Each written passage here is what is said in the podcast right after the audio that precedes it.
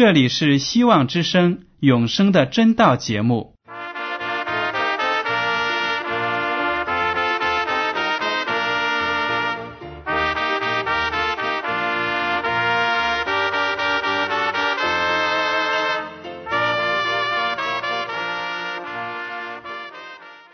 亲爱的听众朋友们，你们好，我是艾德，很高兴今天能和你们在永生的真道这个栏目中见面。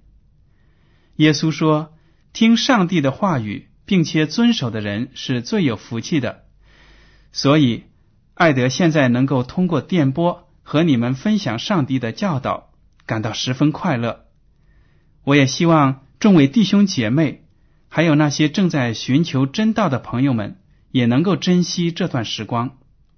大家不妨在手边准备好纸和笔，将今天讲到的要点和经文章节做些记录，以便过后自己再亲自查考圣经。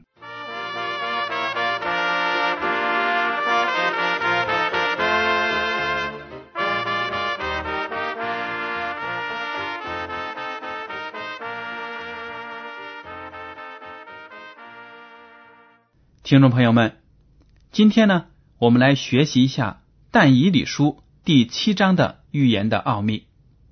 我们知道，上帝把世界上即将发生的事情呢，都会通过先知告诉我们，让我们做好准备。他为什么这样做呢？为的就是提醒我们世人看清世界的形势，增加对上帝的信心。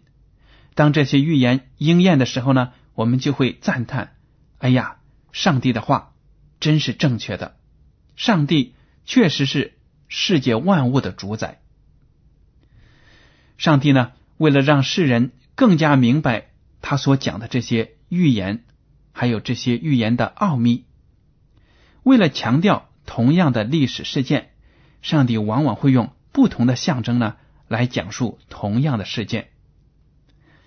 但以理书第二章我们已经学过了，讲了尼布加尼撒王做的一个梦，一个高大的由不同材料做成的像。我们也知道，这些像各个不同的部位呢，就代表了以后所兴起的世界上的各个帝国。又过了五十多年呢，就是在尼布加尼撒王做梦这件事情之后五十多年。但以理自己也做梦，看到了一个异象。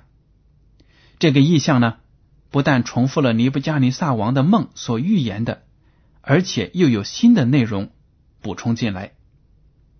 大家也可以看得出，上帝是非常有耐心的。当但以理明白了世界将来的形势之后呢，五十多年之后，上帝又让他亲自做了一个梦。见了这个异象，为的就是提醒他不要忘记了，上帝仍然在掌管这个世界。而且呢，但以理把这个预言又记录下来，让我们生活在二十一世纪的信徒们也能够从中得到帮助。好了，我们就来看一下但以理书的第七章，从第一节开始读，巴比伦王。博沙撒元年，但以理在床上做梦，见了脑中的意象，就记录这梦，述说其中的大意。这个博沙撒元年呢，大约就在公元前五百五十年左右。但以理有天晚上就做梦了，看到一个异象。第二节，但以理说：“我夜里见异象。”看见天的四风陡起，标在大海之上。这个风在圣经中代表什么呢？就代表着世界上的战争。我们自己在汉语中也有这样的“风云四起”，也是表示一种世界的局势动荡，而且战争不断。大家可以记下来，查看一下。耶利米书第五十一章第一节，还有第二十五章三十二到三十三节，都有经文呢解释说，预言中的风刮起来呢，就是要发生战争，标在大海之上。大海呢，在圣经中就象征着人口众多的地方，文化非常丰富的地方，所以呢，就不是那些地球非常偏僻的角落，没有人居住的地方，不是的。大海，我们可以看一下《以赛亚书》第十七章十二节，还有《启示录》第十七章十五节。都描述了大海呢，就代表着多国多民多方。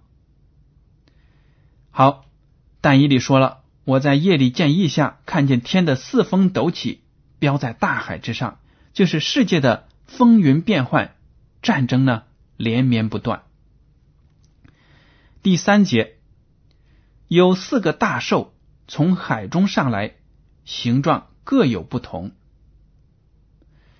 这个兽呢，我们可以知道，就在圣经中代表着世界上兴起的王国和他们的领袖王。但以理书第七章十七节，大家可以看一下，还有第七章第二十三节都讲明了，这兽就是代表着王国。有四个大兽从海中上来，形状各有不同。第四节。头一个像狮子，有鹰的翅膀。我正观看的时候，兽的翅膀被拔去，兽从地上得立起来，用两脚站立，像人一样，又得了人心。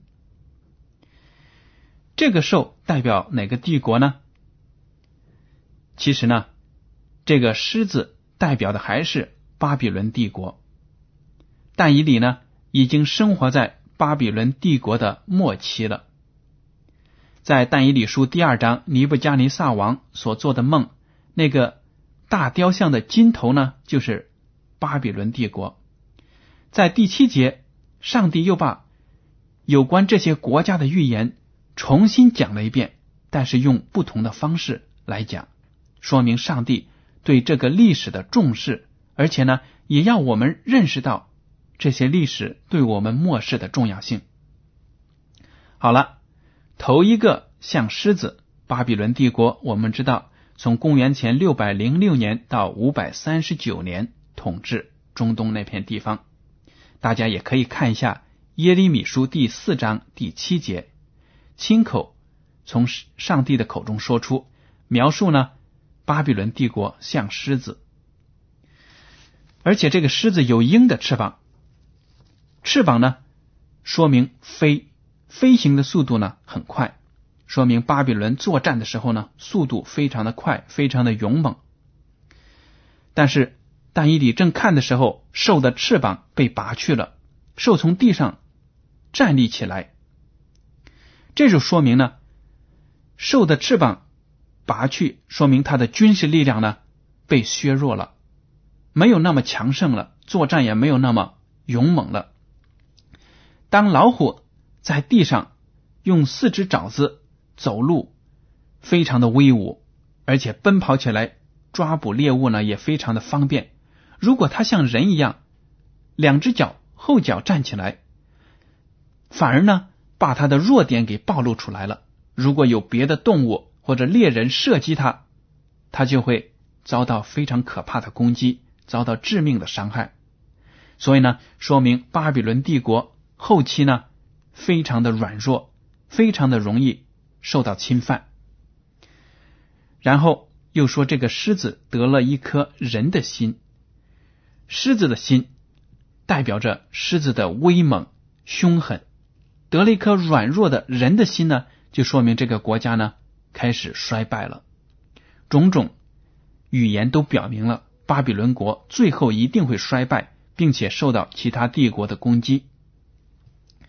接下来我们就来看了第五节，说又有一兽如熊，就是第二兽，旁跨而坐，口齿内衔着三根肋骨，有吩咐这兽的说：起来吞吃多肉。这第二个兽呢就是熊，它代表的就是马代波斯帝国。正是马代波斯帝国呢攻灭了巴比伦。马代波斯帝国统治的年代是公元前五百三十九年到三百三十一年。这个熊嘴里叼着三根肋骨，象征着什么呢？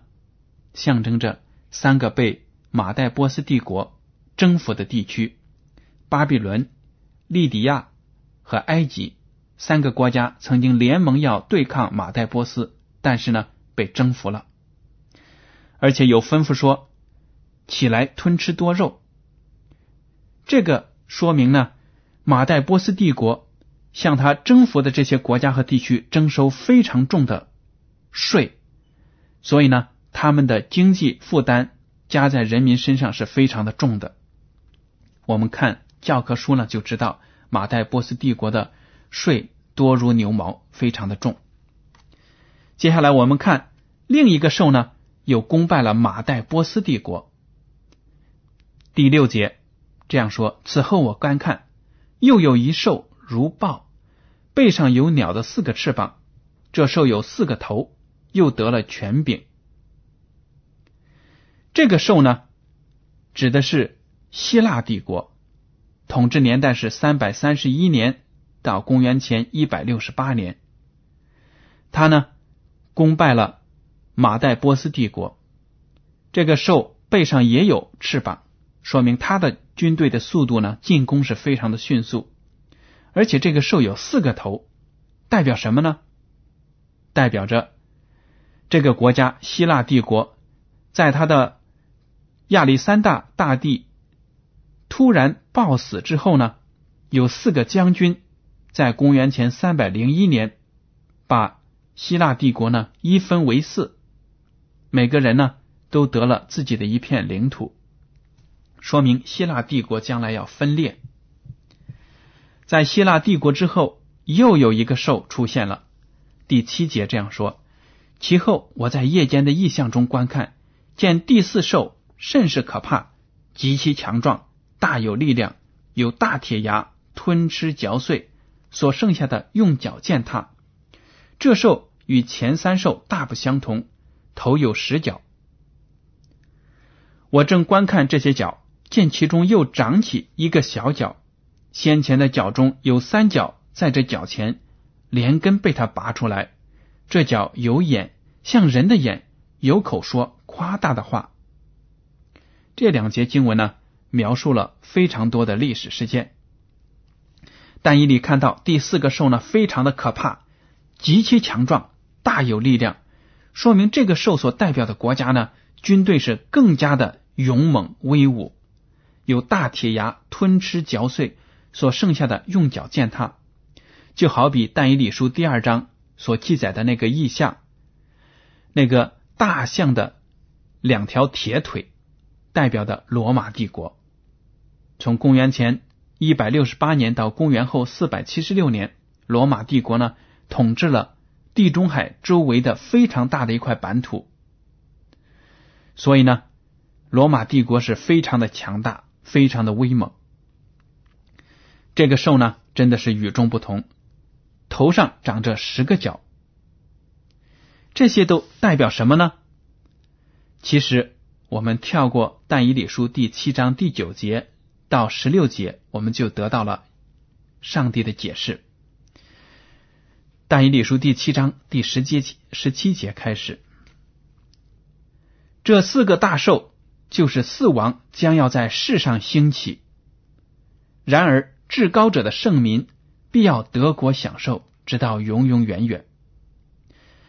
那时，我愿知道第四兽的真情，它为何与第三兽的真情大不相同，甚是可怕。有铁牙铜凿，吞吃嚼碎，所剩下的用脚践踏。头有十角，和那另长的一角，在这脚前有三角被他打落。这脚有言，有说夸大话的吼。形状强横，过于他的同类。我观看，见这脚与圣明征战，胜了他们，直到亘古常在者来给至高者的圣民伸冤，圣民得国的时候就到了。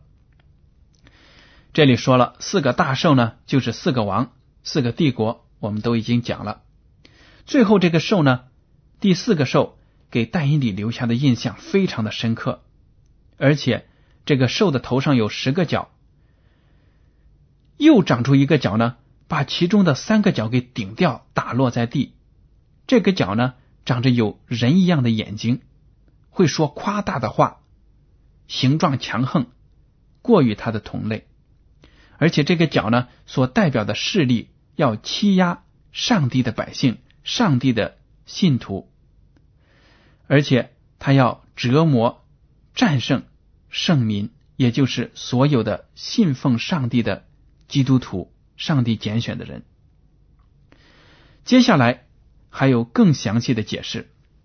第七章第二十三节说：“那四立者这样说，就是站在。”耶稣基督身旁的天使对但以理这样说：“第四兽就是世上必有的第四国，与一切国大不相同，必吞吃全地，并且践踏、咀嚼。至于那十角，就是从这国中必兴起的十王，后来又兴起一王，与先前的不同，他必制服三王。这十只脚呢，就代表罗马帝国兴起的十个王。”后来又来了一个王，跟前面的王都不一样。他要制服十个王其中的三个。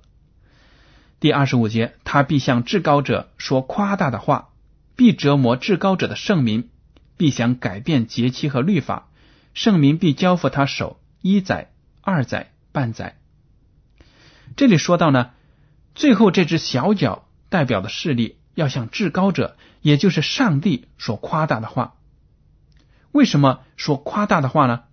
这个小脚非常的骄傲，认为自己呢高过上帝，而且他要折磨上帝的圣民，并且呢小脚还要改变上帝所定的日期和法律。上帝的民呢要在这个小角所代表的势力遭受折磨一载、二载、半载，也就是三年半的时间。按照圣经的预言呢，代表着一千二百六十天。这些都说明了什么呢？其实呢，我们根据历史书都可以知道，第四个兽就是罗马帝国，在它里面呢有十个王，就是后来的有所谓的野蛮民族侵入呢，非常的强大，但是呢，后来。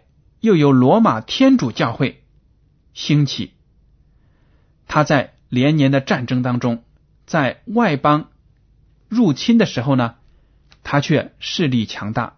当罗马政府被打败之后呢，罗马天主教会和教皇势力却成了罗马地区附近的世俗和宗教的掌权者，势力呢越来越大，而且他把入侵的三个。野蛮的民族，那些王国，三个王国呢，用一个非常巧妙的战术把他们给打败了，消灭掉了。就好像预言中说的，这个小角呢，把其他的三个角给打落了。这个角有眼睛，长得像人的眼，说明他有属世的智慧，人的一种智慧，而且他说夸大的话。亵渎的话，罗马天主教会呢自称高于上帝，他的传统教导呢高过上帝的话语圣经。凡是教会的传统，教皇所说的话呢，比圣经中所阐明的道理更加的高，这就是他们的权柄，等于就是把上帝的律法。给踩在了脚下，而且呢，上帝他的名也被教会的这个教会的领袖呢给亵渎了，因为教皇他有很多的头衔，教皇呢自称自己是上帝在世上的化身，人间的化身，而且呢他是人和上帝之间的桥梁。这是他自己自取的，从异教的头衔中借来用的。他的教义呢，很多都不符合圣经的教导。他就是根据人的传统、教皇的说法而形成的完善的一种教义，根本没有圣经的根据。而且呢，上帝的十条诫命颁布给宇宙的宪法都被罗马教会给毁坏了。比如说，上帝说不可以敬拜偶像，但是罗马教会呢，在教堂里却到处都挂着圣徒的雕像。还有十字架的样子让人跪拜。我们都知道，我们仰望十字架，默想耶稣基督在十字架上为我们做出的牺牲，这是应该的。但是，圣经并没有教导我们要跪在十字架面前崇拜十字架。我们在电视上、电影上有时候也看到，就描写天主教徒呢亲吻十字架。特别是那些被以前所谓的他们的圣徒所用过的十字架呢，都接受崇拜，而且这些圣像呢，也接受人的亲吻敬拜，这都是不符合上帝的教导的。我们不可以敬拜任何一个人、任何人的遗物，我们只能敬拜创造天地的主上帝。所以呢，从这一点我们看得出。敬拜偶像是罗马天主教会一种非常普遍的一种做法和信仰，是违背圣经的教导的。而且呢，他要求信徒向神职人员，也就是所谓的神父，忏悔祷告，让他们赦免信徒的罪。这就是对上帝的一种侮辱，对耶稣基督的一种亵渎。因为只有耶稣基督是上帝和人之间的中保，其他任何人都不可能站在中间把我们和上帝拉近，不可能代替我们赎罪，不可能赦免我们的罪。只有耶稣基督可以赦免我们的罪过，洗净我们的污秽。所以呢，向任何人忏悔、祷告都是不对的。但这正是罗马天主教会所教导的，鼓励人做的。大家只要学习圣经，就知道罗马天主教会很多信仰呢都是不符合圣经的教导的。我们知道了真理，就应该按照真理去行，仰望耶稣基督，不要让任何的人或者物夹在我们和上帝之间。还有一点呢。但以理书又说了，这个小脚兴起之后呢，非常的壮大，说狂妄的话，而且要篡改节期和律法。这节期和律法就是上帝的十诫，还有上帝所定的圣日安息日，每个星期的第七天，也就是我们现在中国的二二十一世纪的翻译的这个星期六。其实呢，大家只要研究一下中国古代的历史，还有研究一下世界的历史，每个民族他的文化每个星期呢都是只有七天，而且第七天是上帝所制定的安息日，是纪念上帝创造这个世界的日子。我们所有信靠上帝的人要在安息日来敬拜他，跟他亲近。但是罗马天主教会呢，掌权之后，用非常巧妙的方法，凭着自己的权柄，不是来自圣经的权柄，也不是来自上帝的话语，就把安息日呢给改到了星期日，美其名曰那是主的复活日。结果呢，导致现在的许多基督徒呢，基督教会都在星期日敬拜上帝。如果你仔细的查看圣经，就知道这个日期的改变不是上帝发出的，而是罗马天主教会，他跟着人的意思，凭着自己的权柄改换了日期。而在上帝的十条诫命当中呢，只有第四条，当牢记安息日，守为圣日这一条呢，牵涉到节期，牵涉到日期，因为是要人们在安息日敬拜上帝，纪念他的大功，知道他是我们的创造者、拯救者。如果把这一天给改变了，那么人们在以后的世代呢，逐渐就会把上帝是我们的创造者这个事实给忘掉。实际上也正是如此，在我们生活的这个世界呢，很多很多的人，很多很多的民族都不认识耶和华上帝，都不认识救主耶稣基督，都没有崇拜真正的圣灵。为什么呢？就是因为人们忘记了安息日，忘记了上帝的创造，忘记了上帝的拯救。所以呢，在但以理书第七章描写的这意象中的几个兽呢，就代表了幕后的世界的形式。